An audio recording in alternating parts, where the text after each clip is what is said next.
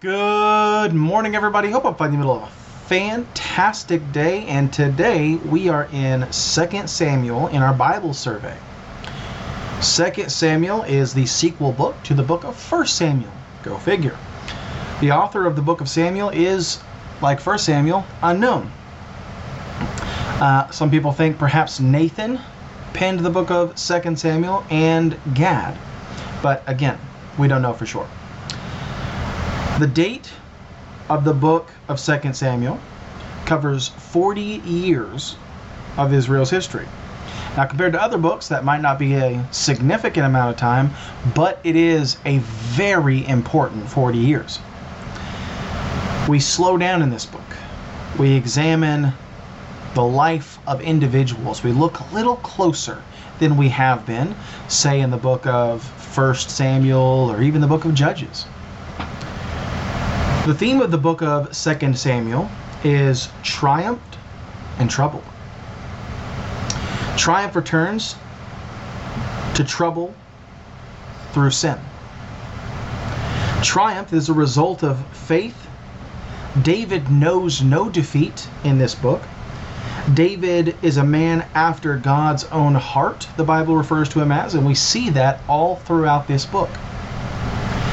But trouble is the result of sin, and we see that through the life of Saul. We're going to talk about this at great length now in the outline. And the outline of the book is where we really dive into the book of 2 Samuel. We see, first of all, chapters 1 through 10 are grouped together in the triumphs of David. Chapter 1, we see that David mourns the death of Saul and Jonathan. And this is the story where a man comes up and tells him that he killed Saul. Didn't really kill Saul. I, some people believe that Saul killed himself and this man was lying. Uh, you can draw your own conclusions by reading it for yourself. But this man tells David this, expecting some kind of a reward for killing the king. Uh, the king that pursued David to kill him. And instead, David says, Did you think you would go unpunished for raising your sword against the Lord's anointed? And then has the man put to death.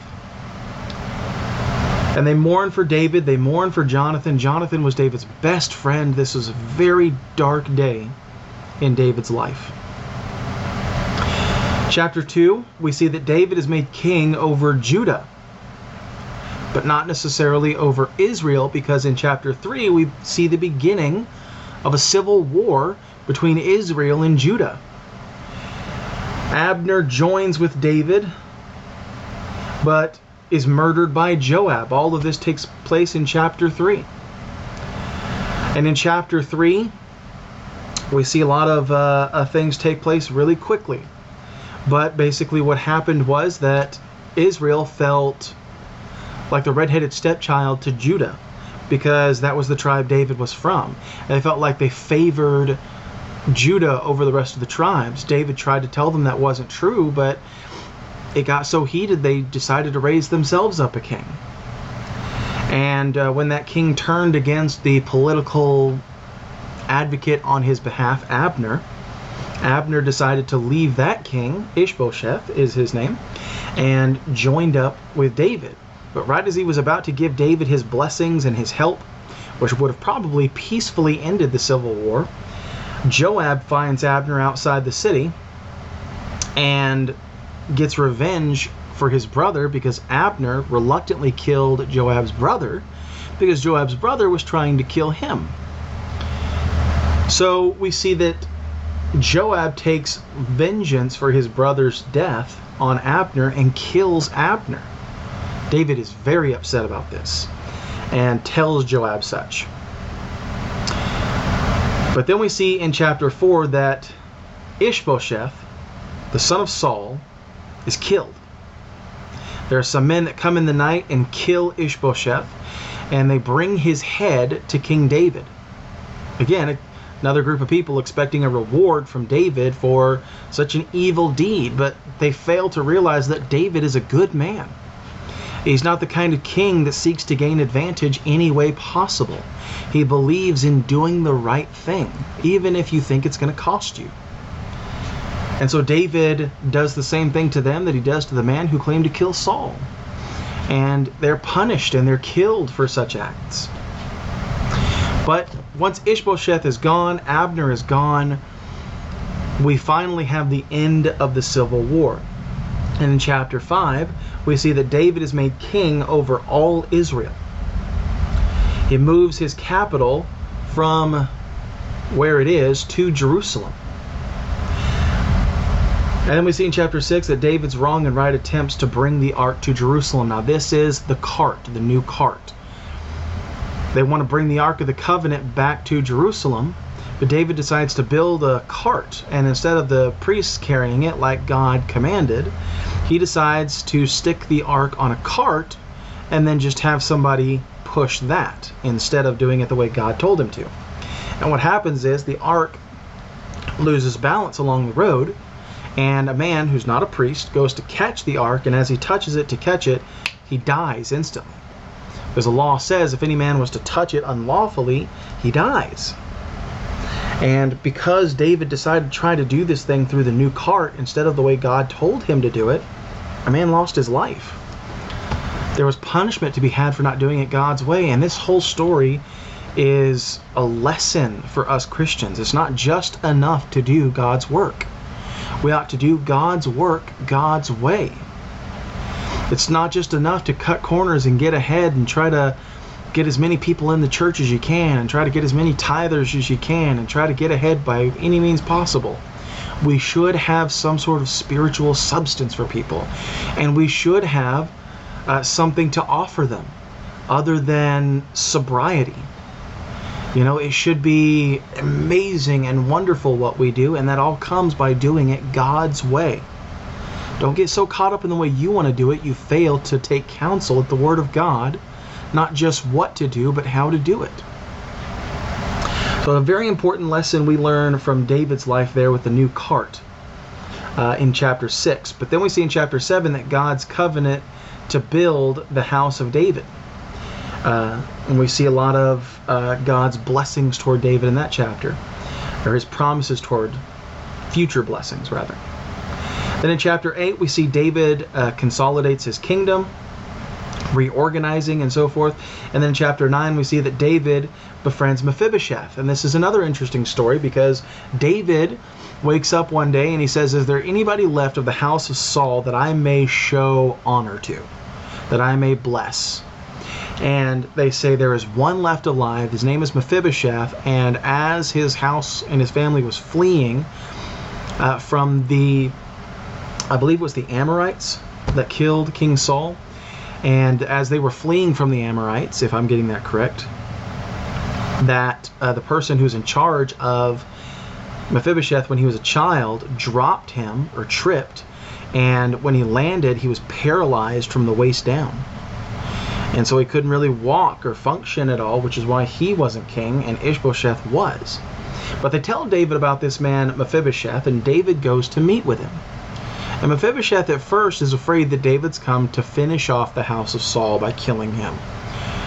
But as time goes on, David makes it clear not only to Mephibosheth, but to all of Israel, his intentions were never to dethrone the king. His intentions were only ever to faithfully and loyally serve God's man. And God's man would not allow it to be so. But he blesses Mephibosheth and he shows his goodwill toward the house of Saul. And Mephibosheth is extremely grateful for it. Don't be so caught up in your own concerns, your own fears and anxieties that you forget to look for the good in people? Because that's what happened with Saul. And this and the house of Mephibosheth is a reminder of such. Look at all the people that got hurt because Saul refused to see things the way they were.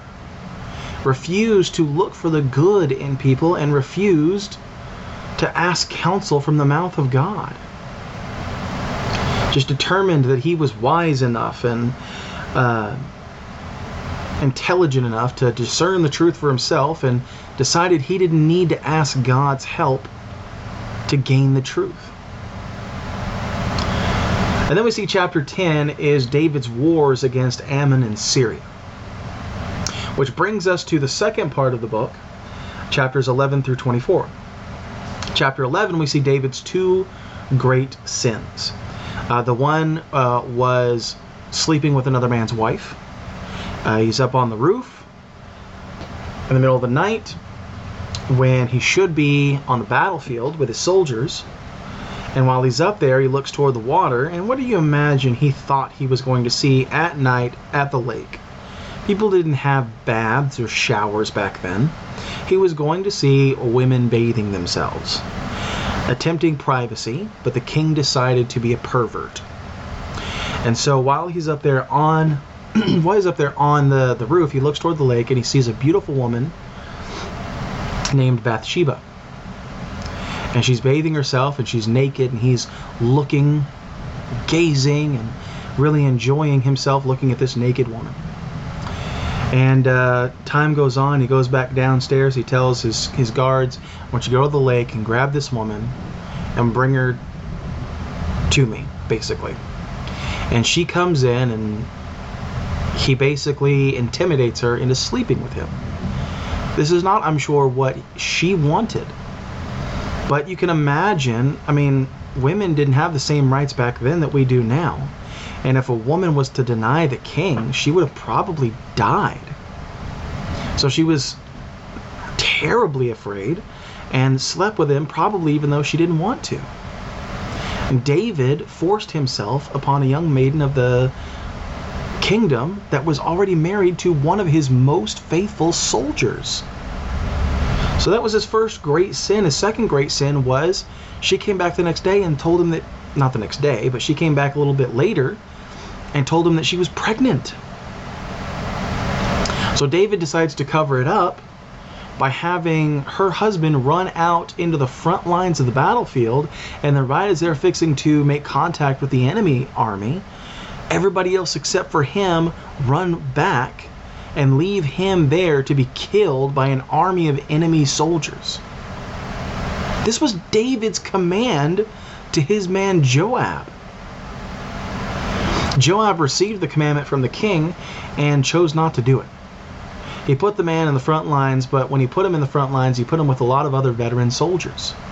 And they didn't retreat like David wanted them to, they fought the battle.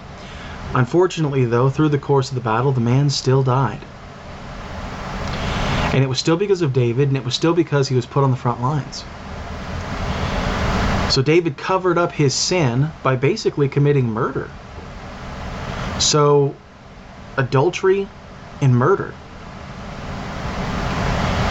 On top of using his power as a king to force himself upon a woman sexually. But these are David's two great sins, but he, he can't even see how horrible a thing he just did. He's been so blinded, which brings us to chapter 12. Nathan faces David with his sins. And he comes to David and he tells David this story of uh, these two neighbors, right? And the one was a very wealthy neighbor and he had just hundreds of sheep. He had his pick of the litter, great sheep and his neighbor was a poor man and could only afford one little lamb. This lamb wasn't a part of a herd or a flock to him, this lamb was a pet. Uh, the Bible says David, or not David, but Nathan referred to it as uh, sort of like a daughter to this man. He stayed in the house with them. It was a precious animal to them.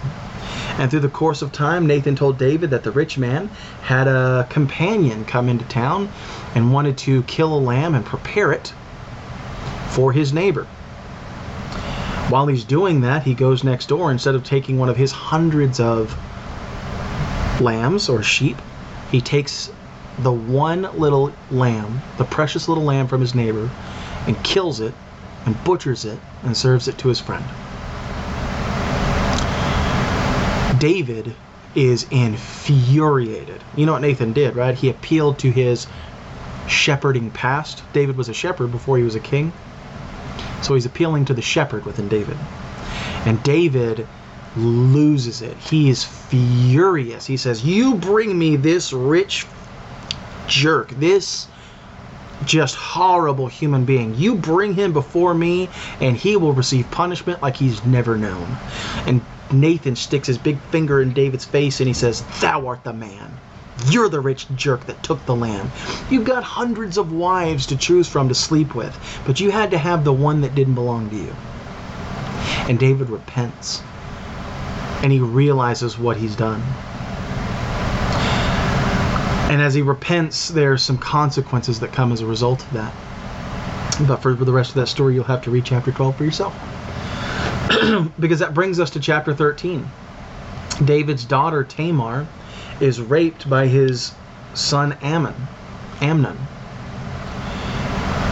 They're half, right? They're half brothers and half sisters because they have other mothers and so forth. Dave and uh, Amnon is in turn murdered by Absalom, who is Tamar's full brother. Right? More related to Tamar than Amnon was. And so Absalom is infuriated by Amnon. David's not going to seek justice the way Absalom wants him to. And so Absalom takes matters into his own hands, and in chapter 13, Absalom murders Amnon for raping Tamar. A lot of uh, terrible things happen, and a lot of it is a result of David's actions in chapter 12. Where do you think they learned to act that way? They learned to act that way from dad. And then in chapter 15, uh, chapter 14, we see that David permits Absalom to return with a sort of half-hearted forgiveness because Absalom had to leave. Uh, he was going to be severely punished by David for killing his brother. And in chapter 15, David repents of this decision and decides to allow Absalom to return back home.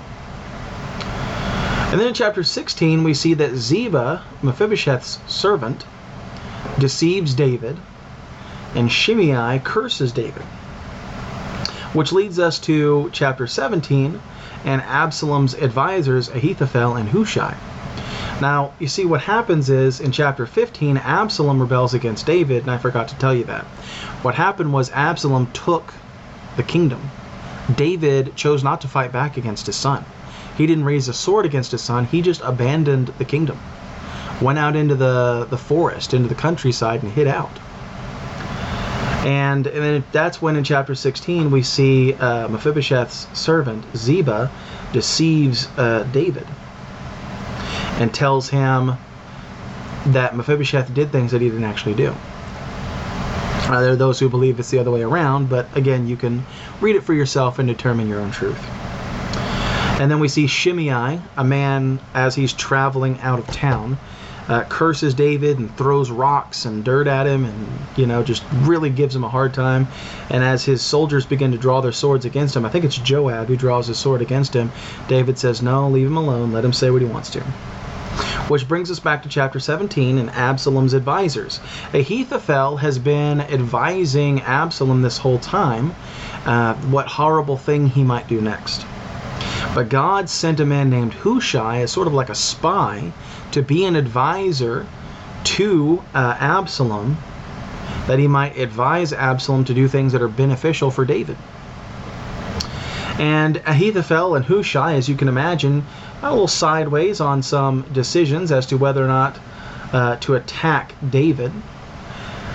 And uh, when Hushai's advice wins out over Ahithophel's, then, da- then uh, Ahithophel decides to kill himself as a result. He commits suicide.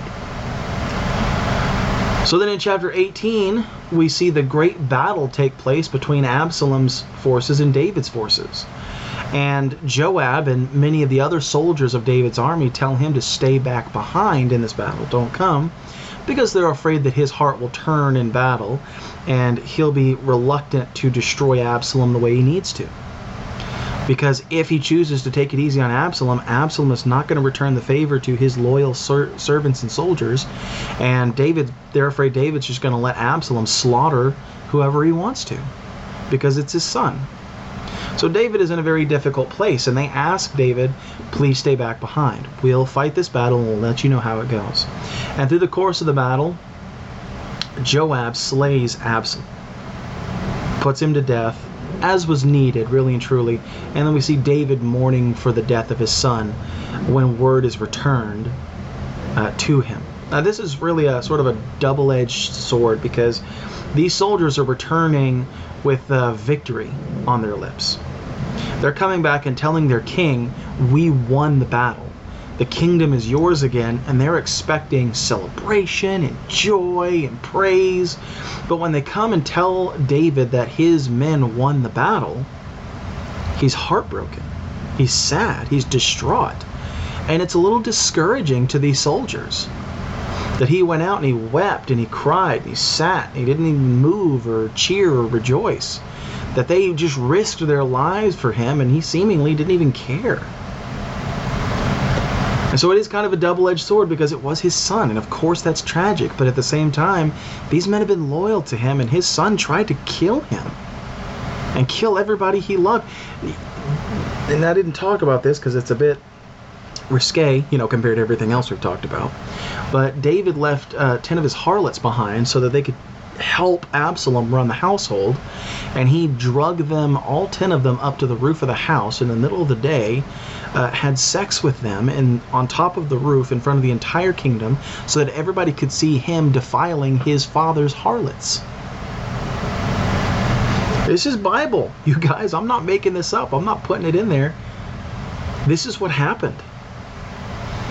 This is the Absalom that was just slain. He was no longer the good boy that David once knew.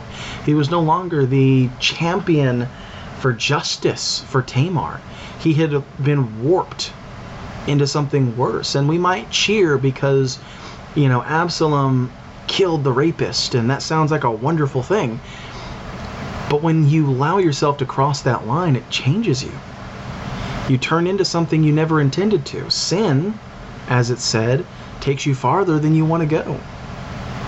And that's what happened to Absalom. He was warped from a champion of justice, a good son to David, to a rebel, to a defiler, to a horrible thing for all of Israel. And he needed to be dealt with. Well, David refused to see that, and he continued to mourn and never cheered or rejoiced over the victory of his men. So in chapter 19, we see Joab come to David, and he basically tells him, If you don't get up and come back to the throne right now, stop your mourning, stop your whining and complaining, you won't have one loyal soldier left to you. This is not true. But Joab is beginning to sort of regret not choosing the other side. I worked so hard for you, I risked my life, I did these things for you, and you don't even appreciate them. And basically, he feels, everybody feels that way because that's how he feels. Basically, if you don't get up and come to the throne right now, I will no longer be faithful to you. Loyalty should not be a fickle thing. We should be loyal whether good times or bad times come. Now, David hadn't done anything harsh against Joab. David was dealing with a very difficult situation. Joab had no right to repeal his loyalty to David because David was still a good king to Joab. But finally, we do see David in chapter 19 restored to the throne. Then in chapter 20, we see that Sheba revolts against David. David's very worried about it because he just got through with another uh, rebellion. But he doesn't necessarily. He's he's gathering an army. He hasn't quite charged yet, and so David sends a few men to deal with it, and it gets a little hairy there in chapter 20. I'll encourage you to read that for yourself. But then in chapter 21, we see three years of famine hit Israel. We see the Gibeonites take vengeance on the house of Saul from when Saul uh, killed them unfairly. And uh, they take vengeance on the house of Saul by taking uh, some of the family members that are uh, indirectly related to Saul uh, through one of his through his I think it was a concubine, something like that.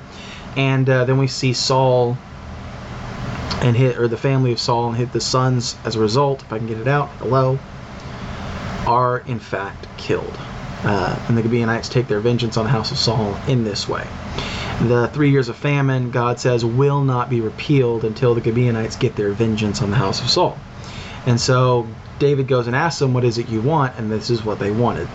Those of the house of Saul, those of his family tree, we want them brought here and killed. And they were. And then at the end of the chapter, we see war with the Philistines. So you can see how David had no time of peace during his time as king. He had no chance or opportunity to raise the economy or build anything for the Lord or for Israel. He spent his entire time as king fighting one war after another, dealing with one hardship after another. And uh, the end of chapter 21 shows us just such an occasion. Chapter 22 is David's song of deliverance. Uh, you can also might reference Psalm 18 uh, for that sort of a thing. But then we see in chapter 23 David's last words uh, as certain positions of the kingdom, his last words to the nation as a whole. Uh, and then we see a great description of David's mighty men. You see, throughout these stories, when you read them, you hear about certain mighty men, David's mighty men, and they went and did this and they went and did that. Well, in chapter 23, we get a great description of who these mighty men were that the Bible kept talking about and what their great feats actually were. And it's really a very interesting read. Uh, and then chapter 24, the last chapter of the book, is David's sin in taking a census. Uh, God wants him to have faith, but instead he chooses to count the people and uh, receives peace in his numbers rather than in his faith in God. And he gets to choose his punishment, and he chooses uh, a, a, pestilence, a, a, plague, if you will, to sort of sweep over the people that doesn't uh, go away until he buys a threshing floor from uh, Araunah and builds an altar there and makes the proper sacrifices. And then God removes the plague, removes the pestilence from the people. So that is the book of 2 Samuel and its outline. And through all this, we can see some very special things. The key word for the book of 2 Samuel is the word king and the word, or the phrase rather, before the Lord.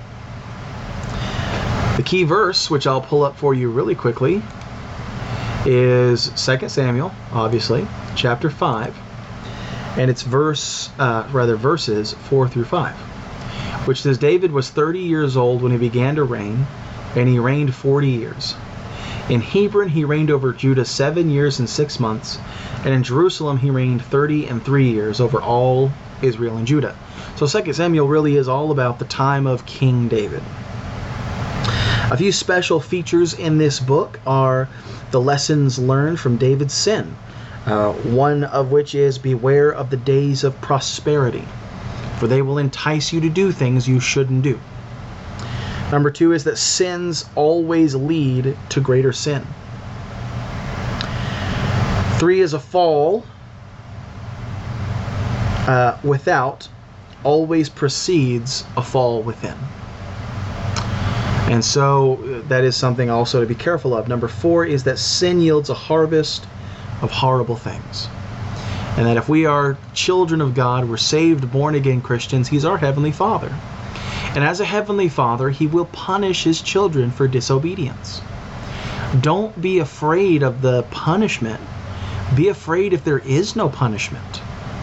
Because then the Bible says, Are you bastards and not sons? If we're children of God, we'll be punished for our sins. But allow these things to teach us. Sin yields a harvest of horrible things.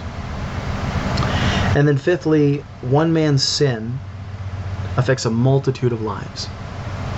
Your mistakes don't just affect you. And that, that might be your way of explaining it away, right? You might say, I'll just take the consequences. I'll do the wrong thing and I will take the punishment afterwards.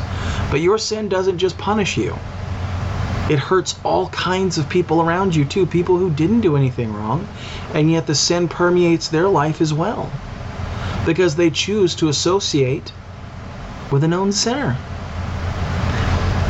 And doing so has compromised their Christian life, their relationship with the Lord and they're punished because of your sins.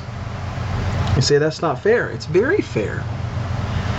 You got to learn your sins don't just affect you. Uh, another special feature of the book of 2 Samuel is uh, Psalm 51, which reveals David's um, revealed and contrite heart. And Psalm 51 is uh, an incredible psalm. Uh, David was great in sin, but great in repentance.